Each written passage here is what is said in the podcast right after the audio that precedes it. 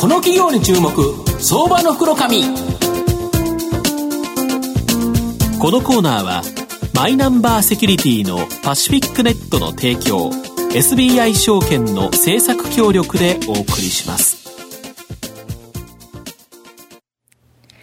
ここからは相場の福の神、SBI 証券投資調査部、シニアマーケットアナリスト、藤本信之さんと一緒にお送りしてまいります。毎度、相場の黒神こと、藤本でございます。こんにちは。こんにちは。ちょっと元気ないですわね。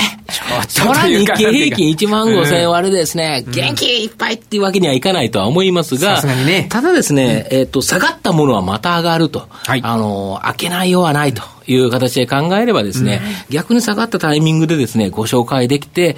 今日本当にチャンスかなだいぶ安くね、買える水準になってきてますもんね。そうですよね。うん、で、また、まあ、1万5000円割2月12日もあったわけですけど、まあ、瞬間的に終わりですね、まあ、半年戻しまではすっといったということで考えると、一旦リバウンドの可能性があるということでいうと、やっぱり来週ちょっと注目かなというところでですね、はい、まあ、今日、そういう形でご紹介したいと思っておりますのが、えー、証券コードが、えー、6088ですね、えー、東証マザーズ上場、シグマクシス代表取締役会長兼社長の、えー、倉重秀樹さんにお越しいただいております。倉重さん、よろしくお願いします。よろしくお願いします。よろしくお願いします。このシグマクシスさんは東証マザーズ上場で、現在株価472円、売買単位100株ですから、まあ、約5万円で買えると。いう形になるんですが、はい、えー、東京都虎ノ門、まあ、ここの本、まあ、歩いて、ね、行けるところにあるコンサルティング企業という形で、うん、まあ、倉重さんはですね、日本 IBM 出身で、えー、プライスウォーターハウスコンサルタント会長就任後、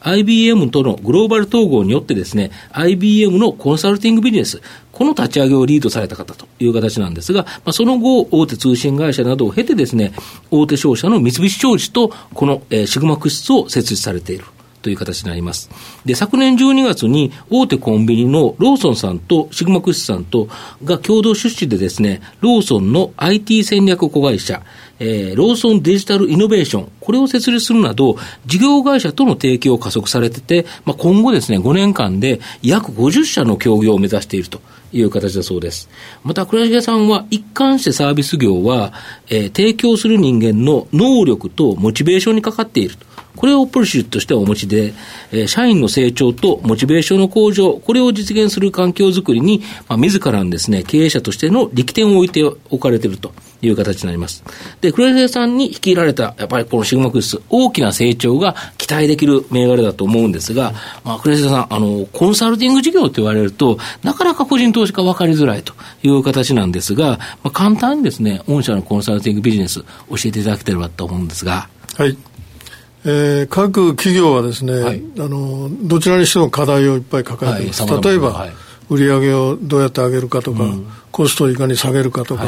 あるいはどこを M&A したらいいんだと、はいはい。はい、あるいはですね、うん、新規事業をどう立ち上げるかとか、うん、人と組織をどうやって活性化するかとかですね、山積すると、えー、だから最近では AI とか IoT とか新しいテクノロジーをどうやってこう活用したらいいのかと。それからこう情報セキュリティもですね、うん、今危なくなってきてますので、どう守ったらいいんだ、まあ、こういった課題がいっぱいあるわけでございまして、でそれらの課題を、あの私どもの社員とお客様の方とでプロジェクトを組んで、うん、えー、一緒に解決するというのが、基本的にはコンサルティングの仕事です。でただ従来はその例えば戦略を作るとか、プロセスを設計するとか、システムを構築するとかという形で、そこまででコンサルの仕事は終わってましたけど、私どもはもう一歩踏み込んでですね、そのリスクも成果も共有して、一緒に結果を出すというところまで、えー、お客様と一緒にやるんだということを目指してますんで、まあ、最終的には、その必要ならば人の出向や出資もさせていただくというのが、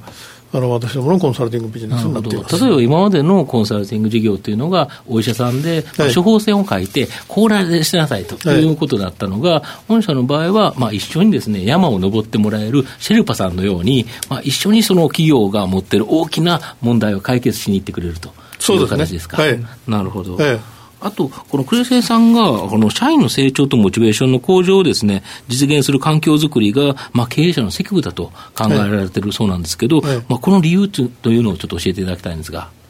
あのお客様と一緒になって、はい、あの価値創造を直接してるのは私どもの社員なんですね、はい。はい。はい、私じゃないんです、はい。はい。はい、でその社員が、その能力が高くて、うん、かつハッピーでなかったらお客様をハッピーにできないというふうに思ってまして、まあそうですよね。で、お客様をハッピーにすればお客様から売り上げが入ってくる。で、会社も結果として会社がハッピーで株主の方をハッピーにできる。というふうに考えますと、私の最初の仕事は社員をハッピーにすることである。なるほど、なるほど。で、社員ハッピーというのはどういうことかというと、その今、お金稼ぐことよりも仕事が楽しくて、うん、そして自分の能力が日々成長していることが実感できるという状態が、社員が一番ハッピーということに言えるんだろうというふうに思ってます。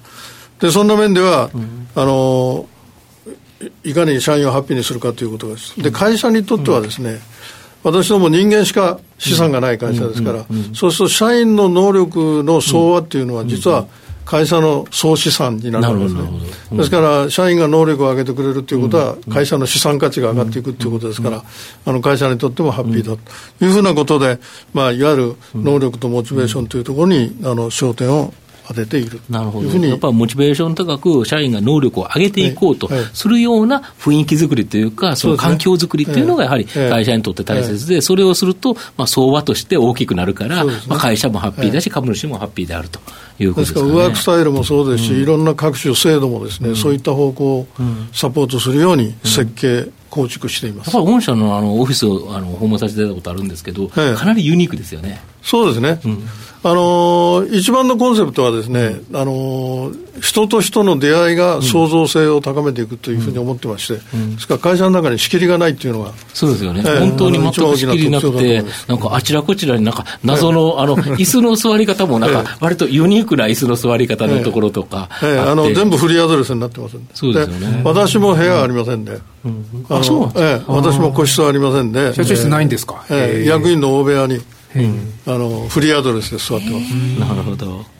あと、あの、ローソンさんと共同子会社作られるなどですね、事業会社との提携に注力されているんですけど、まあ、その理由と、まあ、今後の見通し、ちょっと教えていただきたいんですが。はいまあ、あの先ほどおっしゃいましたようにですね、うん、シェルパ型のコンサルティングを目指していますんで、うん、そのお客様の課題解決とか価値創造に必要ならばですね、うん、人もお金も出すというふうにあの出して取り組むというふうな姿勢でやっていますんで、まあ、今回、ローソンデジタルイノベーションにもですね、ローソンさんのコンビニ事業のデジタル化ということを徹底的に、えー、早急に実現していくというふうな視点で、うん、えー、私ども出資をさせていただいて、会社を立ち上げた。なんかコンビニとデジタルって、なんかだいぶなんか遠いようなイメージがあるんですけど、えー、やはりそこに EC 販売であるとか、さまざまなデジタル戦略が関わっていて、はい。はい、しかもその店舗との融合が、はい、あの単なる EC ではないでしょうから、必要だということですね、EC だけじゃないですね、うんうん、いろん。な中のオペレーションの管理、その他も全部含めて、そのデジタル技術を使いこなすというふうなベースですね。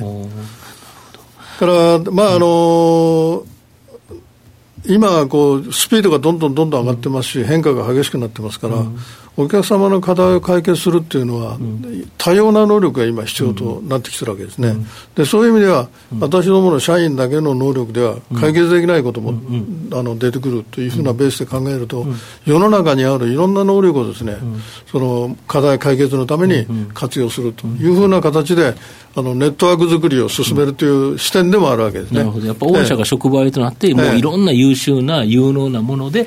さまざまな企業の会社の問題を解決していくと。いうことですね。いうことで、まああのこれからもですね、うん、そういった環境とあのネットワーク化といいますか、うん、どんどん加速していきたいというふうに思ってまして、うん、まあ冒頭におっしゃいましたように、うん、えー、50社ぐらいのなるほどあの体制は作りたいなというふうに思っています。まあ最後のご質問なんですけど、まあ御社の今後の成長をですね引っ張るもの、はい、こちらを教えていただきたいんですが。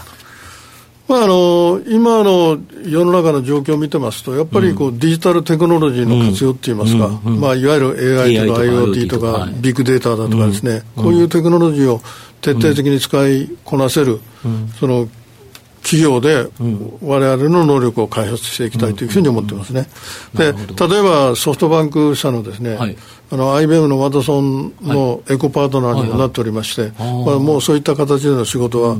あの始めてもうすでに言ってるわけですけどね。で合わせてあの我々自身の仕事もですね、うん、今までは頭脳だけでやってましたけど、うん、ソフトと頭脳を組み合わせることによって、うん、そのコンサルの生産性を、上げたいというふうにも、あの考えていまして、まあ、そういった意味でテクノロジー今のデジタルテクノロジーの活用というのはお客さんに対しても社内に対しても、あの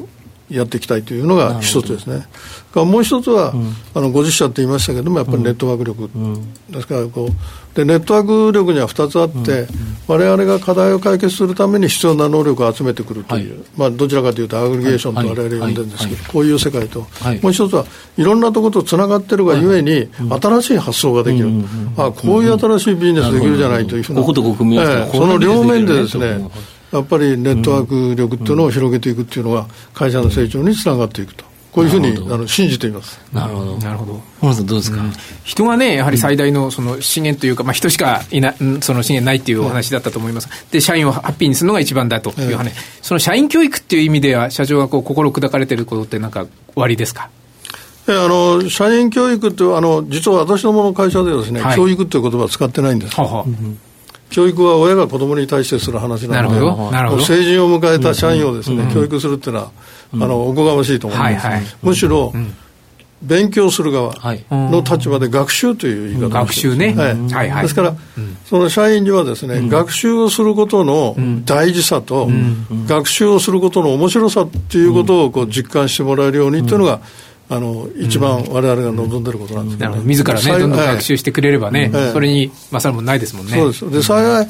あの今、勉強の方法っていうのは、うん、インターネットだとか勉強会だとかって、昔のように講義を受けるだけじゃないですから、でそういう意味では、ネットワーキングを広げてですね、いろんな勉強会に出てる社員だとか、なるほどあのインターネットで勉あのセルフラーニングしてる社員だとかっていうのがどんどん増えてましてですね、まあ、あの今の勉強のレベルでは比較的高いレベルにいるんじゃないかなというふうに思っています。なるほど。はい。ままあ、シグマクシさんは、クシさんは、まあ、今後企業が対面するですね、今はデジタル